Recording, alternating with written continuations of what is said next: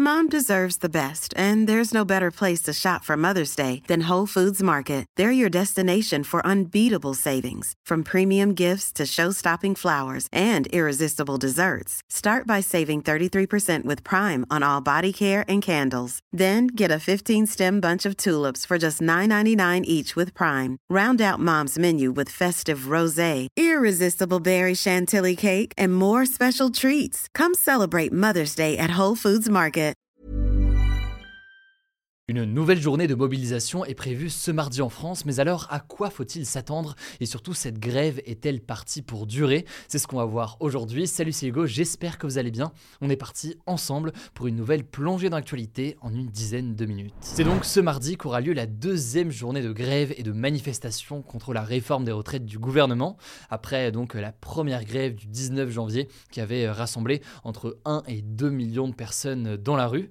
Une nouvelle fois donc, les 8 principaux syndicats sont mobilisés tous ensemble, ce qui est inédit depuis euh, près de 10 ans. Ils ont appelé, je cite, à se mobiliser encore plus massivement que le 19 janvier et plus de 200 rassemblements sont donc euh, prévus dans toute la France ce mardi. Alors forcément, des perturbations sont à prévoir euh, en France. Très rapidement, pour vous donner un petit état des lieux concernant les transports, il y aura 2 TGV sur 5 dans le nord, 1 TGV sur 2 dans le sud-est et l'est et 1 TGV sur 4 dans l'ouest. Concernant les TER, seulement 2 trains sur 10 vont circuler et il n'y aura presque aucun intercité. Concernant les Ouigo maintenant, seulement deux trains sur 5 vont fonctionner. Et pour les métros à Paris, seules deux lignes automatiques, donc les lignes 1 et 14 fonctionneront normalement. Il y aura enfin un train sur 3 pour le RER e A et B. Concernant l'éducation désormais, les syndicats veulent que la grève de demain soit encore plus forte que la première mobilisation.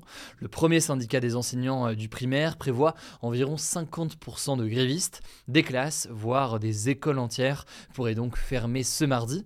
Même chose d'ailleurs du côté des collèges, lycées et universités, même si on ne sait pas encore combien de professeurs comptent faire grève, notamment car ils n'ont pas l'obligation de euh, se déclarer. Et par ailleurs, il faut noter que de nombreux syndicats lycéens appellent eux aussi à bloquer euh, les lycées. C'était le cas notamment dans quelques lycées euh, parisiens le 19 janvier. Enfin, comme pour la première mobilisation, les raffineries, donc ces usines en France qui transforment le pétrole en carburant, devraient être bloquées et les livraisons devraient donc être interrompues euh, demain. Enfin, du côté de l'énergie et euh, des centrales nucléaires notamment, les syndicats n'ont pas parlé de grève, mais des actions pourraient avoir lieu comme des baisses de production, des coupures d'électricité une ou deux heures, ou encore des actions pour rendre l'électricité gratuite dans certains établissements comme les hôpitaux ou encore les écoles. Par ailleurs, il faut noter, et c'est une petite nouvelle par rapport à la première manifestation, que certaines mairies ont décidé d'apporter leur soutien au mouvement contre la réforme des retraites par exemple, le maire de la ville de l'Union, c'est près de Toulouse, va offrir une demi-journée de congé sans aucune diminution de salaire aux fonctionnaires de sa commune pour leur permettre d'aller euh, directement manifester. Et de nombreuses autres mairies ont par ailleurs décidé de fermer euh, toute la journée, parfois par manque euh, de personnel. Alors plusieurs responsables politiques ont vivement réagi, certains approuvant cette mobilisation des mairies, mais d'autres donc critiquant ce choix. C'est le cas par exemple dans le camp d'Emmanuel Macron ou alors certains élus à droite qui estime que ça pose un problème de neutralité et de positionnement comme ça euh, des mairies. voilà donc pour ce que l'on sait euh, ce mardi. Maintenant, euh, la question est de savoir dans quelle mesure ce mouvement va se poursuivre dans les prochains jours. Je vous en avais déjà parlé il y a quelques jours, mais l'enjeu véritablement pour les manifestants, c'est de faire durer la grève et les manifestations dans le temps. Beaucoup de spécialistes des mouvements sociaux estiment en effet que c'est à ce moment-là, si le mouvement dure dans le temps et qu'il s'étend au fur et à mesure, que ça pourrait faire plier le gouvernement sur cette mesure. On suivra en tout cas tout ça. Les syndicats seront euh, réunis mardi soir pour décider de la suite du mouvement. Ils pourraient donc décider de nouvelles journées de mobilisation. Certains évoquent déjà des journées les 7 et 8 février. On verra ce qu'il en est. En tout cas, bonne nouvelle, si jamais tout ça est encore un peu flou pour vous, une vidéo pour expliquer la réforme des retraites qui est donc portée par le gouvernement et le débat autour arrive sur la chaîne. Ça se passe plus précisément sur notre chaîne YouTube principale que je vous mets en description. J'espère que ça vous permettra d'y voir plus clair. Allez, on continue avec un deuxième sujet en deux mots et avant de passer aux l'actualité en bref, le gouvernement a présenté ce lundi un plan de lutte contre le racisme, l'antisémitisme et les discriminations. C'est un plan avec près de 80 mesures. Mais alors qu'en est-il? Eh bien en fait, c'est des mesures qui devront s'appliquer sur les 4 prochaines années selon le gouvernement. Alors pas d'inquiétude, je ne vais pas vous citer les 80 mesures, sinon ça va être un peu trop long. Mais pour vous donner quelques mesures principales, il y a par exemple l'idée d'une visite historique liée au racisme, à l'antisémitisme ou alors à l'antiziganisme qui sera obligatoire pour chaque élève durant sa scolarité. Le plan prévoit euh, par ailleurs un renforcement de la formation des enseignants sur euh, ces sujets. Ça c'est sur l'aspect donc éducation avec euh, notamment une visite obligatoire dans le cadre de sa scolarité. Concernant la justice maintenant, le gouvernement veut créer une peine aggravée, donc une peine plus lourde quand une infraction à caractère raciste ou antisémite est commise par une personne dépositaire de l'autorité publique. Donc une personne dépositaire de l'autorité publique, ça peut être par exemple un policier, un contrôleur SNCF ou encore un sapeur-pompier, ou même d'ailleurs un enseignant. En cas d'acte raciste, eh bien, les peines pourraient être plus lourdes pour ces personnes-là. Enfin, il faut noter que le gouvernement souhaite mettre en place davantage de contrôles pour vérifier qu'il n'y a pas de discrimination à l'embauche par les entreprises en fonction de l'origine des différents candidats via ce que l'on appelle des systèmes de testing. On aura l'occasion euh, d'en reparler. En tout cas, ce plan a été salué par certains, critiqué par d'autres, notamment parce que euh, le gouvernement avait déjà déployé un premier dispositif entre 2018 et 2020, un dispositif qui avait été euh, considéré comme un échec par les assos.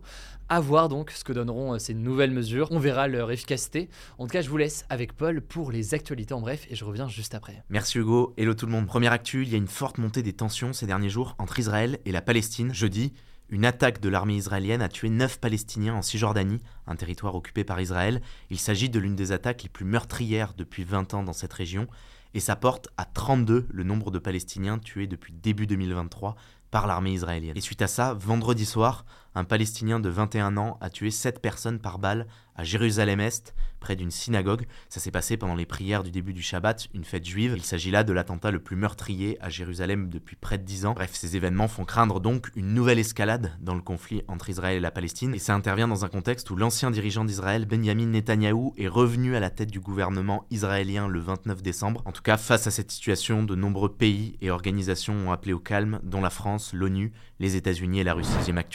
États-Unis. Le pays est secoué par une nouvelle affaire de violence policière. Alors tout a commencé début janvier dans la ville de Memphis, dans le Tennessee, dans le sud des États-Unis.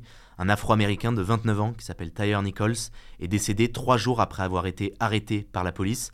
Et ce vendredi, eh bien, des vidéos de son arrestation issues des caméras de surveillance ont été diffusées. Et les images sont extrêmement violentes. Sur celles-ci, on voit Tyrer Nichols être battu à coups de poing, à coups de pied, à coups de matraque pendant plusieurs minutes par cinq policiers eux aussi afro-américains. La diffusion de ces vidéos a suscité énormément de réactions, y compris du président américain Joe Biden, qui s'est dit scandalisé et profondément meurtri. Alors suite à ça, la police de la ville de Memphis, où a eu lieu l'arrestation, a annoncé que l'unité à laquelle appartient ces policiers allait être définitivement démantelée, une décision qui a été saluée par la famille de la victime. Et par ailleurs, les cinq policiers ont été emprisonnés et vont être jugés pour meurtre. Troisième actu, ça se passe en Tunisie cette fois-ci. Le second tour des élections législatives tunisiennes a eu lieu ce dimanche. Le but c'était d'élire les 161 députés du pays. Et ce qu'il faut retenir, c'est que ces élections ont été marquées par une très faible participation, puisque seulement 11% des citoyens sont allés voter. C'est en fait tout simplement la plus faible participation à une élection depuis le retour à la démocratie en Tunisie en 2011. Alors il y a plusieurs raisons à ça, notamment la crise économique qui frappe le pays, mais la principale raison, c'est que les Tunisiens contestent une réforme qui a été mise en place cet été par le président tunisien Kais Saïd, une réforme qui limite fortement les pouvoirs du Parlement. Ses opposants l'assimilent à un coup d'État. Quatrième actu, L'ancien Premier ministre britannique Boris Johnson a raconté comment le président russe Vladimir Poutine l'aurait menacé lors d'un appel téléphonique lorsqu'il était au pouvoir. Ça se serait passé en fait en février 2022, juste avant que l'armée russe n'envahisse l'Ukraine.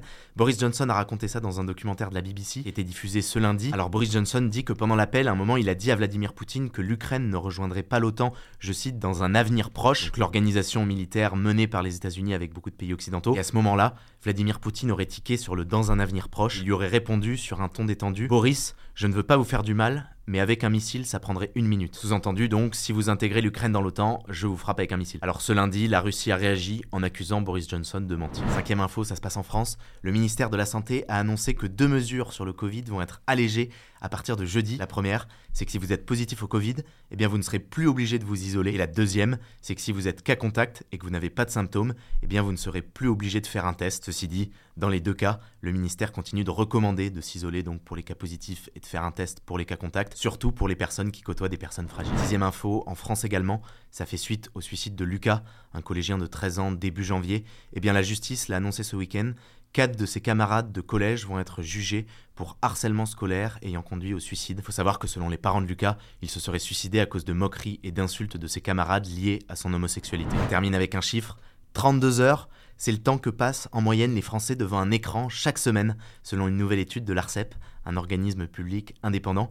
Et pour bien mettre ça en perspective, dites-vous que 32 heures sur une semaine, ça correspond à peu près à un tiers du temps où l'on est réveillé. Voilà, c'est la fin de ce résumé de l'actualité du jour. Évidemment, pensez à vous abonner pour ne pas rater le suivant, quelle que soit d'ailleurs l'application que vous utilisez euh, pour m'écouter. Rendez-vous aussi sur YouTube ou encore sur Instagram pour d'autres contenus d'actualité exclusifs. Vous le savez, le nom des comptes, c'est Hugo Décrypte. Écoutez, je crois que j'ai tout dit. Prenez soin de vous et on se dit à très vite.